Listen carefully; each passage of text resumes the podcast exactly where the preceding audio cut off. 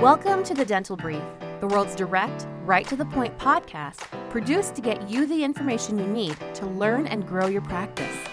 To learn more about our guests and find links to information discussed on our show, visit our website, dental brief dot com. On to today's episode. Hello, everyone. Welcome to another episode of The Dental Brief. Today, we have with us a very special guest, Miz Danielle McKinley. Say good morning. Good morning, everyone. Hi, happy to have you here. Grateful to have you here. Um, I know we're going to get into some really fun, you know, like awesome, exciting conversations about HIPAA and HIPAA compliance today.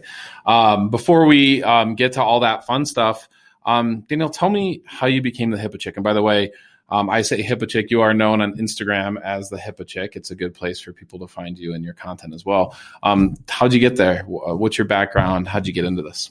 Yeah. Well, first, um, A, thank you for having me. Not always do we start a podcast off about having fun around HIPAA compliance. So I'm glad that you did, because we can yeah. have some fun there, right? Um, yeah. But a, a little bit about me. I have been in the risk management industry for over ten years. I specialize in helping private practices simplify compliance. And the HIPAA chick was a nickname given to me by a dear friend. Um, he was an I T partner of mine.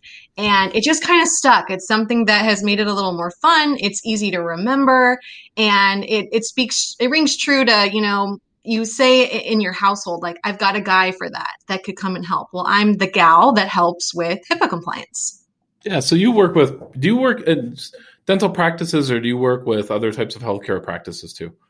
Yeah. So um, my journey is through P C I HIPAA. That's the, the company that I work for. Mm-hmm. And we work with all privately owned healthcare verticals today. But when we started, just in dental. And so we have thousands of users nationwide, and eighty percent of them are in the dental space. So I definitely specialize in dental.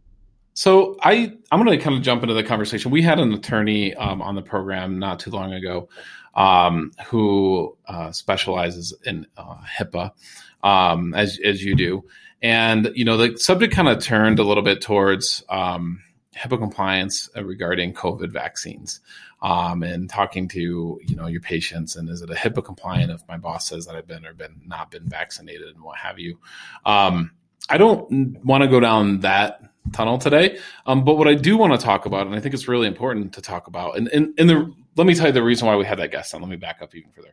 Sure. Is there so much chatter just in general about HIPAA? And I see things, I see HIPAA on major dental Facebook groups. I see the most blatant HIPAA violations. Um, I, I understand a little bit about it. I'm not an expert like you are. Um, I know that you're able to share a patient photo to get, um, expert advice from your peers. Um, that's okay, but you can't just share photos for fun unless you have the permission of the patient, and so on and so forth. So I see all this chat. I, I see people talk about what is a violation, what is not a violation. Um, what I'd like to ask you today is, what are the, some of the most common violations that you see that practices partake in that they're not aware that they are, that they have no clue, that they don't think about it? It's not as exciting as a COVID vaccine. What are those violations? Yeah, certainly. So there's a couple that come to mind. Um, I'll use one because you you talked about sharing images. So a lot of doctors um, will do speaking engagements, right, where they talk about case studies and things like that. And because they use that image to collaborate with their peers, they didn't get an authorization form from the patient, and then they used it in this speaking engagement. And it, there could be office managers in attendance, and now it's not used in that same way, that peer-to-peer collaboration. So that's a really big mistake that is easy to avoid by just always, as a best practice, getting an authorization form from the patient. So saying, hey, I, I want to use this to collaborate with my peers and use as a case study. Will you give me authorization to use this image? And it's a simple form that they can have. And that way, now it's that, that I and T is dotted and crossed, and they can use it in any way they want to in the future because the patient has already authorized that. No, the patient has a right to revoke that privilege at any time too, correct? Absolutely. Absolutely. So if they, you know, if they, if they let them know that, then that would have to be removed from any, um, you know, PowerPoint decks or things like that in the future or moving forward, or if they use it on social media, because you'll see, especially in dental, like a lot of the cosmetic dentists, for example, they'll use pre- before and after pictures on their Instagram, and they need to be getting a, an authorization form from the patient to do that. Um, yeah. And that way, if, if something happens down the line and the patient is upset, you're really protecting yourself from that, how you used that image. So that's sure. a big one, um, especially, you know, in the dental field, on the, on the cosmetic side for sure. And then um, another one that I see regularly is uh, with office managers. So office managers wear a ton of hats. They deserve huge pats on the back because they really run the show for a practice. And as a result, sometimes they get busy. And let's say um, I'm Danielle McKinley, right? And I call and ask for my patient record because I'm moving. I want it emailed to me. They email me Danielle McKinley's file because it sounds similar. They're moving fast. That happens all the time. Yep. And that's that's a HIPAA violation that you have to take specific steps in order to protect yourself. Um, those are the two, you know, most common, I would say, that I see. Yeah. So I've actually had, you know, working with uh, medical professionals, um, you know, I've actually had people email me patient healthcare, protected healthcare information. Sure. Evidently, um, in that same exact um, fashion. Now, I want to keep on these. That's number one and number two. I want to kind of interrupt a little bit and ask um, this. Now, you violate HIPAA. You screwed up. You know, you left the file cabinet door open and the files blew out the window and patient records are all over the, the parking lot, right? That was a HIPAA violation twenty years ago. Sure. Um, What do you, what, what does the law require that you do if you, in fact, accidentally provide protected healthcare information to non-privileged parties? Yeah, so it depends on the scale. So nothing is black and white uh, with compliance, right? A lot of people know that, which is what makes it so complicated to comply with. So I'll give you two examples. One, let's use the email example. So two parties received unintended information.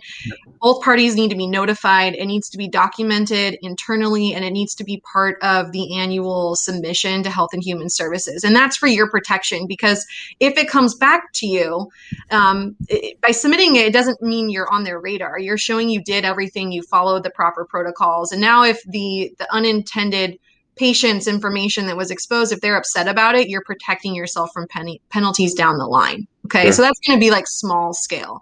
Um, and it depends on the incident. So it's helpful to have someone to call to say, you know, hey, how do we do this? Right now on a larger scale, let's use cyber attacks as a you know example, because those are growing exponentially. We've got ransomware, phishing scams, accidental clicks on text messages even that are are getting viruses into a practice's network. Sure. In that scenario, it's a large scale. So that triggers the breach notification laws. And that's when things get ugly. Um, it starts with a forensic investigation. That'll help a practice determine you know what data was exposed. Typical cost that we're seeing now is between twenty and thirty thousand as a starting point for mm-hmm. forensics. Yep. And that's going to be on the lower end, which you can probably attest to with, with your background.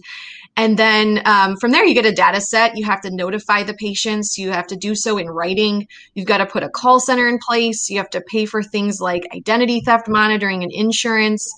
And this is all while you're still trying to run your business.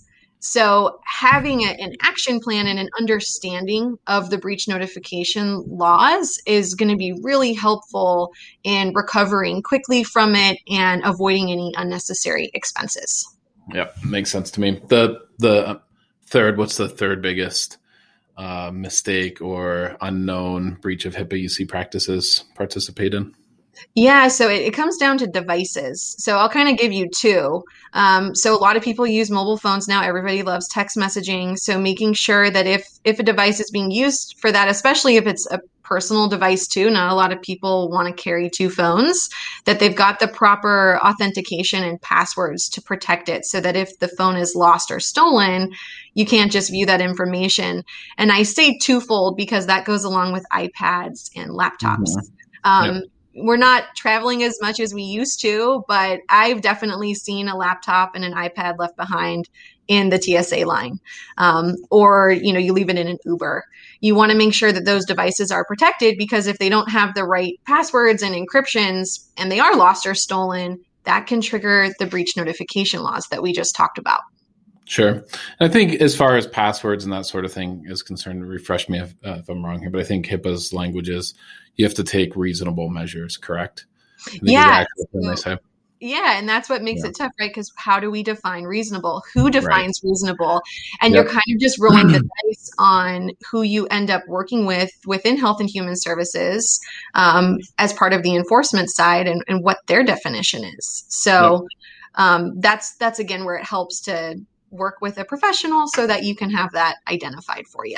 Sure. And I think working with a professional too, and I know a lot of practices don't, but I think working, if you ever got hauled in, for lack of better words, right? If you ever faced a lawsuit from twenty-five patients, and I think some people think the patients have no recourse. That's not true.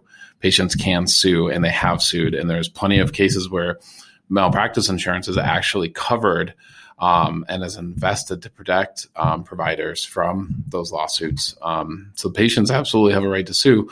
You have to prove damages. I understand damages have to be proven, but you know, attorneys, you know, obviously that there are attorneys that are chasing these types of cases. So um, if you hire a professional, I have to assume, and I want to be careful about that. I want to really make sure I emphasize the word assume, that that is helping prove that you've taken measures, correct? Um, what is your policy? What are you doing? What is your, what is your team doing? Um, how much training are they getting on HIPAA? If there, none of that is in place, I can imagine the liability is bigger. Would you, or larger? Would you agree with that? Oh, yeah, absolutely. I mean, um, HIPAA, Health and Human Services even just passed what's called the Safe Harbor Bill. And that is a, a part of what you're describing. So being able to show that you've taken action, that you have an awareness to these compliance requirements, that drastically reduces your financial obligations or exposure from an incident. But if you're completely ignoring compliance or the stuff that you have, you put in place a few years ago, you haven't done updates, you're not actively training or checking these things, then there's, there's major financial exposure in those cases, for sure. I know I asked you for five. I didn't write them down. I, we were either item number three or number four, but we do, we have time for one more. What's one more major issue that you see that practices can correct quickly? Yeah, I think um, definitely training. Training is something that can be corrected really quickly. So what a lot of practices don't understand is that, you know, training isn't there to be a nuisance, to take away from treating patients and to have your team go through something that's not fun and exciting. Um, it's there to help them understand the do's and don'ts. But second to that, which is where practices don't always realize, is it's intended to protect the doctor and the practice owner, because human error is the number one cause of data breaches and patient complaints that can lead to criminal action, right, or legal action. And the training is what protects them. So the number one mistake that I'm seeing today is, I think this has to do a, a bit with the pandemic, because there were so many webinars. Practices think that attending a C E webinar satisfies their training for the year. And it, that doesn't satisfy the annual training requirement. So if you're thinking, if you're listening to this and that's what you did and you're thinking you've checked that box, there's there's some exposures that still exist. It's great advice. Danielle, I really appreciate you coming here. I want to, the website, um, for people, first of all, it's the HIPAA Chick on Instagram. Great way to find you. Great amount of content on there too, by the way. Thank you for providing that for, yeah, for the community. We really appreciate that. And then the website is P C I HIPAA dot com. Great way to, to uh, find you, uh, to learn more about you and get more information. Danielle, thank you so much for coming on today.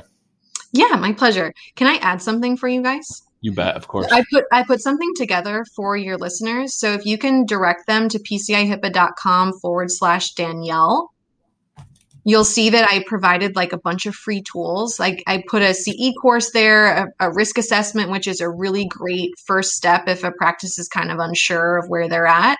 So they can go get the free stuff. So if you want to edit out the direction to the forward slash Danielle, they'll be able to get free stuff.